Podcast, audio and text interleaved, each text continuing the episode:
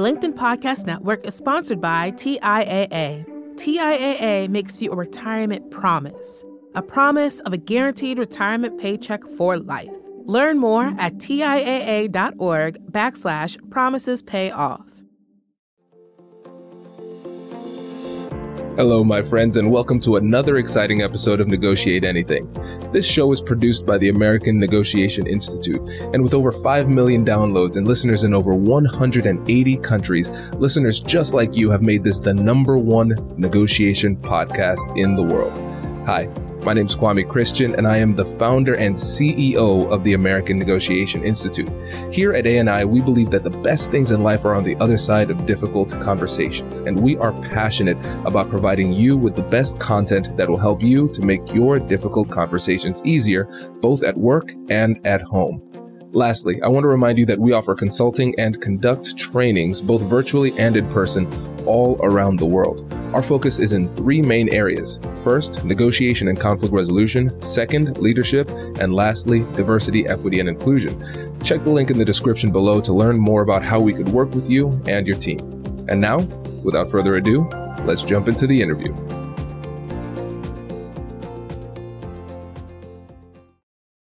Today on the podcast, we are going to be talking about all things negotiation strategy and playing by your own rules when it comes to your career.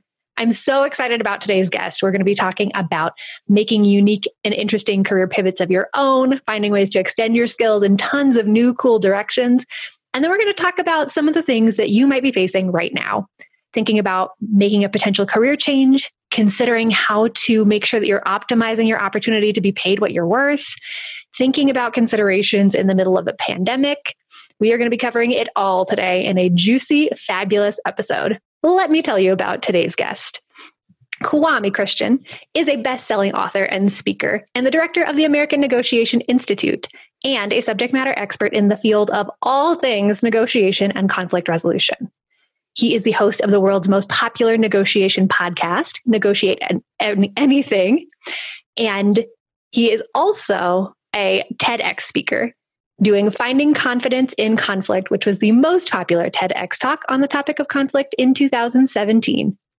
In addition to his role at ANI, he is working as counsel at Carlile, Patchen, and Murphy.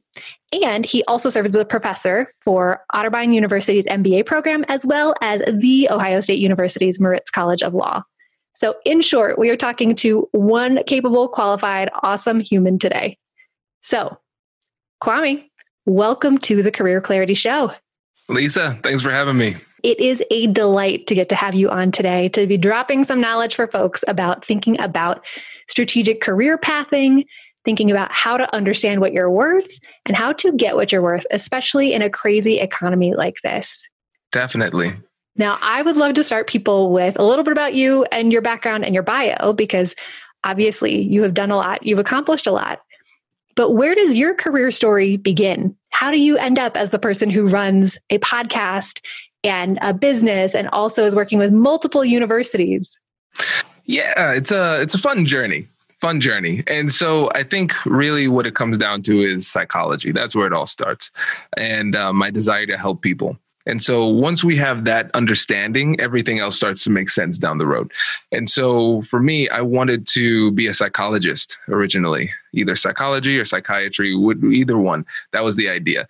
And then I started to get into politics because I said, oh, well, if my goal is to help people, if I am able to understand policy and affect change through policy, then I can help more people that just is more efficient.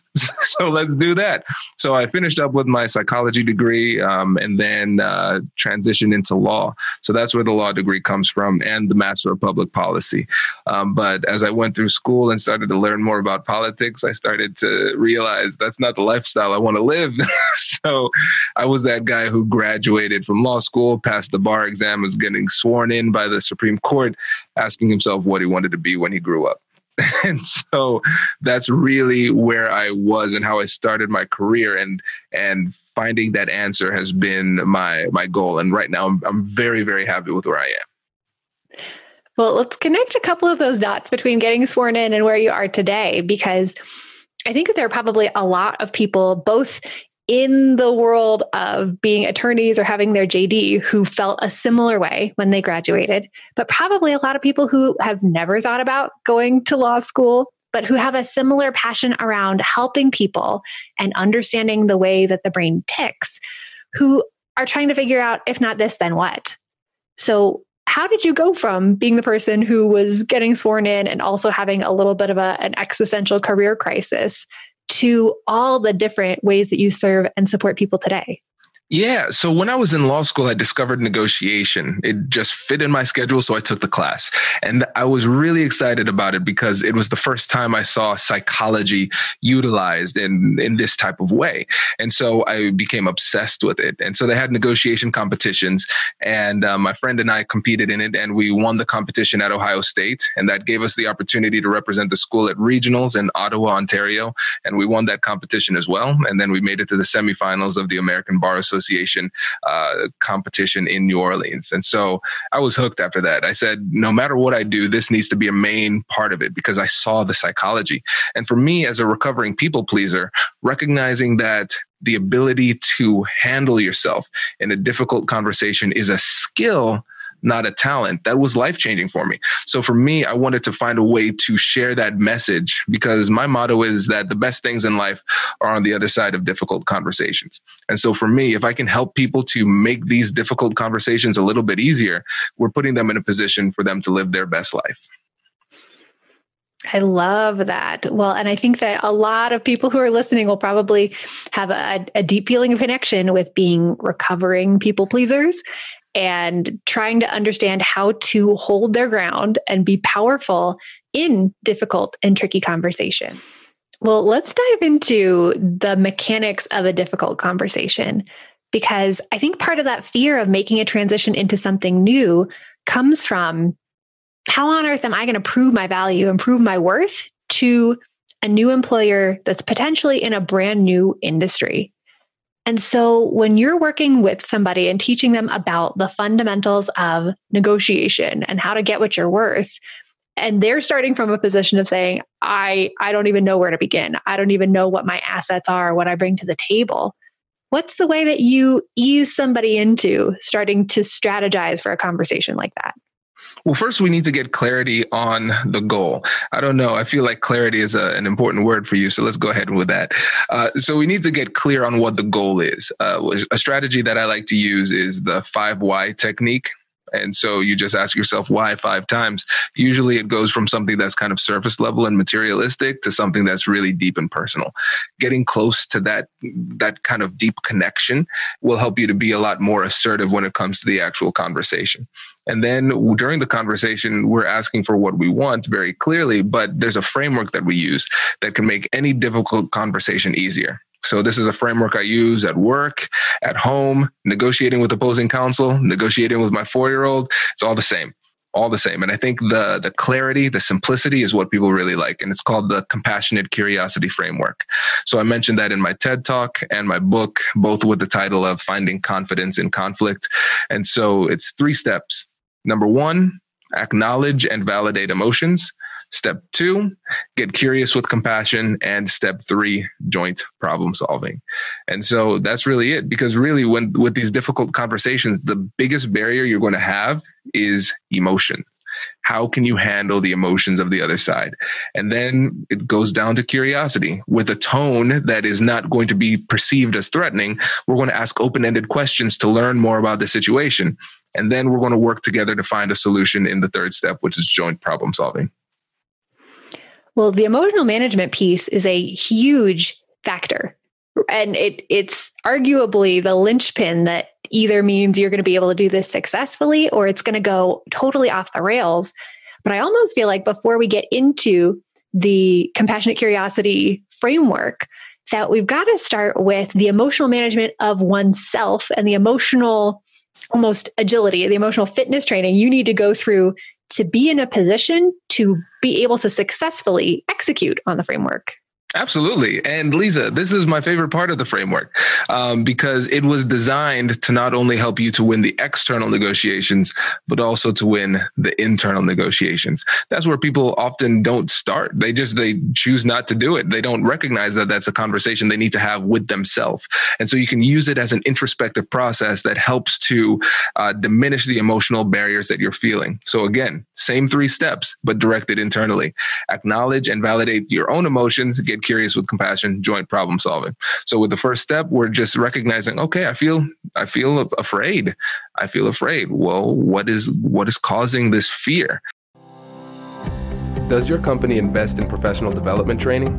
If you believe that your team would benefit from a negotiation workshop, all you need to do is go to our website, fill out the workshop request form, and then we'll set up a time to chat.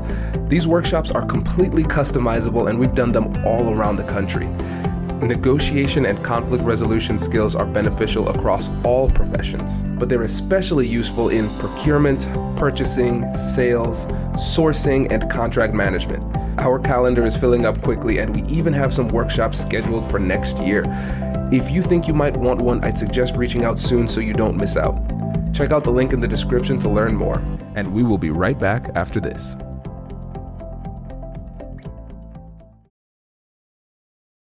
The LinkedIn Podcast Network is sponsored by TIAA. In the last 100 years, we've seen financial markets swing, new currencies come and go, decades of savings lost in days, all showing that a retirement plan without a guarantee, quite simply, isn't enough. So, more than a retirement plan, TIAA makes you a retirement promise a promise of a guaranteed retirement paycheck for life, a promise that pays off. Learn more at TIAA.org backslash promises pay off.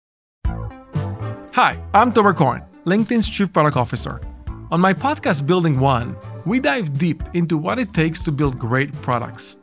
Recently, we had Zach Perret, the CEO of Plaid, and he shared about his struggles building a financial app for consumers and how he was able to turn it all around with a critical pivot. Take a listen. I personally couldn't resonate as much with the consumer set that we were trying to reach. I just didn't have that level of empathy.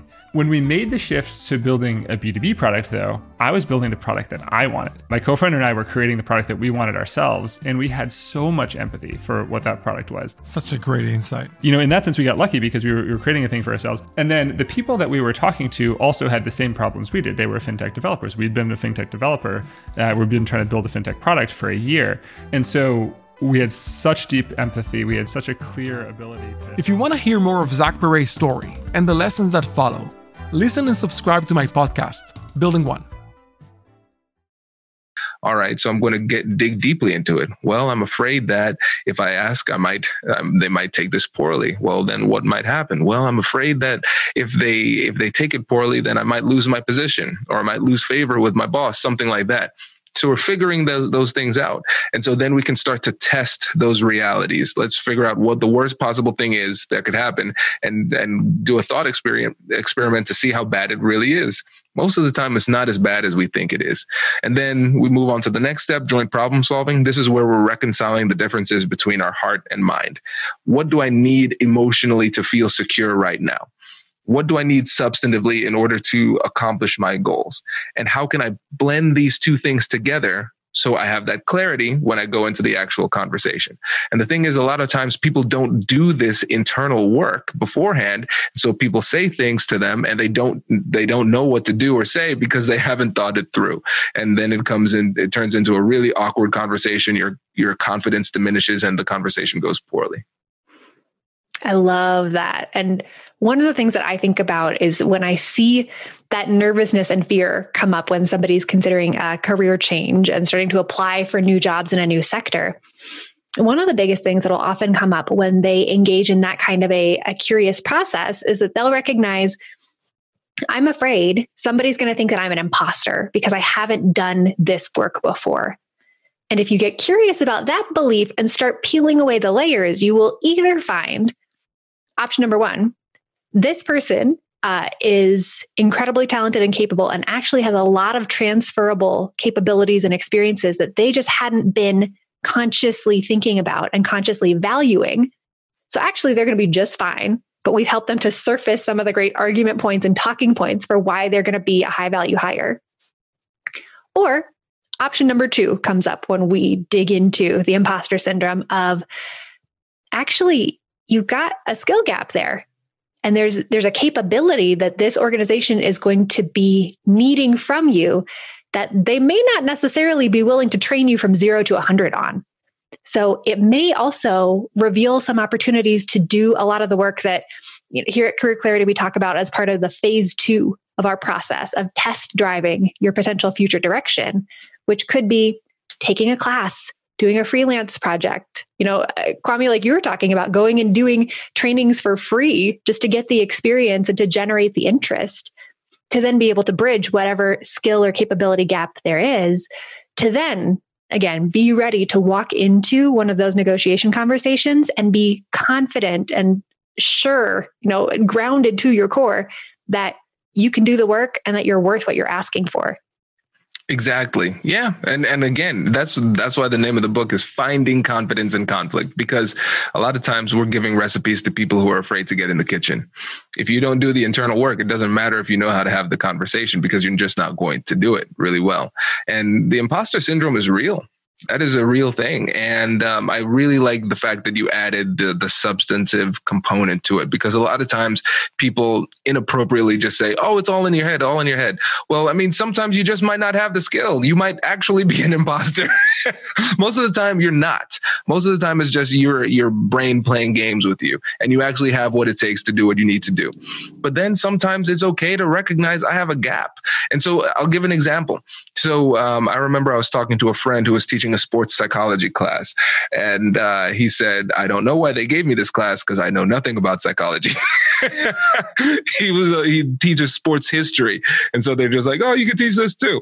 And so he asked me about personality uh, psychology, and I was really surprised. I didn't know much about it. I, I it was a, the recognition of a bizarre kind of gap in my understanding of psychology. I said that's very strange. I have a degree. I read books all the time, and yeah, just I'm not confident in my skills when it comes to personality because I just, for some reason, I haven't gone over that. And so this is what I did, Lisa. You'll love this. So this conversation happened in early February. And so then I was in talks with a, company to do a, a negotiation training. And they're like, okay, what type of topic would you like us to cover? I said, I'd like to teach personality based persuasion. And so she said, Oh, that is fantastic. We'll do this. And so it was scheduled for June. I'm like, Well, there you go, Kwame. You got to figure this out. And so I started eating all of these books on personality based psychology. And now I'm, I have a deal with LinkedIn to do a, a, a, course on leading and managing different, different personalities. That's a core competency now. But it was because I recognized that gap and I created a sense of urgency that forced me to get a deep level of understanding in the topic so then I could perform. But again, it was actually a real gap I was legitimately an imposter there. Okay, let's figure that out. Now I can solve it, and now we can move forward. Mm, there are two things I love about that story. Thing number one is that when you created that time bound opportunity for yourself, you didn't come in doing something that's completely out of your wheelhouse. You used a foundation of the stuff you do know, persuasion, and then layered on a new layer to it. So it was not full throttle imposter syndrome, right? You were not showing up in the ER with scrubs on, pretending like you are a brain surgeon. This was just upping the ante on an area that you already had capability. But I love the knowing your own psychology piece of understanding that a really great way to learn this is to put yourself in a position where there's a deadline and where there's some pressure to make sure that it happens and understanding how you perform and setting that up. Because I'm sure something that you dive into a lot and got to read a ton about in your, your prep for this is that different personalities respond differently to pressure, deadlines, internal expectations versus external expectations. So, hacking your own psychology well enough to know what kind of incentive structure is going to get your butt in gear is an awesome strategy to use. Yeah, yeah, I'm I'm very very competitive and I hate being embarrassed and that sparked both of those two things. So I said, Kwame, you're going to have to go really deep in this. And so I, I understood that when I did that, I'd have a lot of time to consume a lot of materials and since I was teaching at Ohio State in the law school, I would have a, an opportunity to beta test it at a really high level with a captive audience. And I got the feedback that I needed in order to tweak the presentation and do really well. People really enjoy it. And it's a key part of my online course. It's a key part of a lot of the presentations that I do now. And like I said, LinkedIn, um, we, the course is already produced, but um, COVID had other ideas, uh, so we need to record it at a later date. But it's really fun. I think I, I think if you can recognize those gaps, there are very clear ways to improve, and you have to, like you said, you have to know yourself and what works for you, and then just be really aggressive in in ensuring up those potential issues. And what that also does is it gives you a real quick litmus test of are you actually interested in this? Do you actually care enough to do the work to shore that up, to become an expert, to double down on it? Because if you don't, if you're not even interested in learning it in a somewhat abstract environment, why on earth would you think that you're going to enjoy doing that as your full time nine to five job? Exactly. And also think about this too. I think a lot of times people have a an understanding of the word expertise and expert that is a little bit um, limiting. And so for me, expertise is relative. That's it. So if I know slightly more than you, then relative to you, I'm an expert. And so, for instance, my son, he's four. Um, he, has been alive for a while, um, but I wouldn't compare him. I wouldn't say he's like an expert runner or walker, but but to a baby, he he is an expert. And so he could competently teach a baby how to walk. The baby would look up in Kai and say, Wow, you can walk. That's incredible. And so Kai would be a legitimate expert. Now, Kai is not going to then teach Usain Bolt how to run. That would be inappropriate. And so you have to recognize what it takes to be that expert that your company needs. You don't need to be like a scholar who's teaching it at the highest, highest level. That might not be what's necessary. And I'm not saying that you shouldn't shoot for that level of expertise, but recognize that what you have is enough enough. That's really what we're going for. Are you good enough to do it? Then you can do it. So let me ask you this. If somebody is listening to this and they are on the cusp of wanting to make a career change and they feel like they've got the capabilities, but there's just, there's some kind of inner confidence hurdle of, I feel like my skills are transferable and valuable and they would absolutely help at this organization, but I'm afraid that they won't feel the same way and that I'll get lowballed. What are some of the things that you tell somebody who's trying to prepare to make sure that they are going to receive at least an initial offer that's as competitive um, as possible and then put themselves in a position to be able to negotiate it up to something even better? Yeah. So first thing you need to do is buy the book, pre-order the book by Lisa Lewis. So you need to get that book. All right. So that's the first thing. If that doesn't work, you could get my book, Finding Confidence in Conflict. The first 50 to 60% is all about confidence. And let's say you don't want to do either of those things or you want something else. What I would suggest doing is reaching out to a friend that you know, love, and trust and ask them to tell you what you're good at talk to a colleague at work, ask them to tell you what you're good at. Sometimes we are too close to ourselves and we can't see how good we really are. And then we get that from other people. And then we say, oh, wow, I oh okay I did yeah I for, I forgot about that win. It's really funny. People forget about wins. I have a friend that has a uh, an app called Pep Talk Her, um, and it's really just a digital brag box. As you as you get this these wins, you go and you put in your wins so you don't forget. Because she teaches women how to negotiate effectively. Meggie Palmer, she's going to be a guest on on the Negotiate Anything podcast coming up shortly, um, and so she says, yeah, make sure you write down your wins so it puts you in a better mindset when you're going into those negotiations. The thing is, when it comes to confidence, confidence has two main impacts. So, first, it is an emotion, a feeling that leads you to take committed action. That's number one. And so, number two, people see that confidence and it changes the way that the world responds to you. And so when it comes to negotiation, people are going to respond differently if you ask for what you deserve confidently versus if you ask for what you deserve tepidly. And so if you are tepid in the way that you ask, then people see that and they say, you know what? I don't, yeah, I'm, I'm going to push you. I'm going to push you. Yeah, she seems like she's pushable. And so then, then, they will push you. But if you say it with confidence, then they say, yeah, I'm not going to, yeah, she seems pretty, pretty secure in this. And so what's interesting is that your level of confidence oftentimes dictates the amount of resistance you get when you're making requests.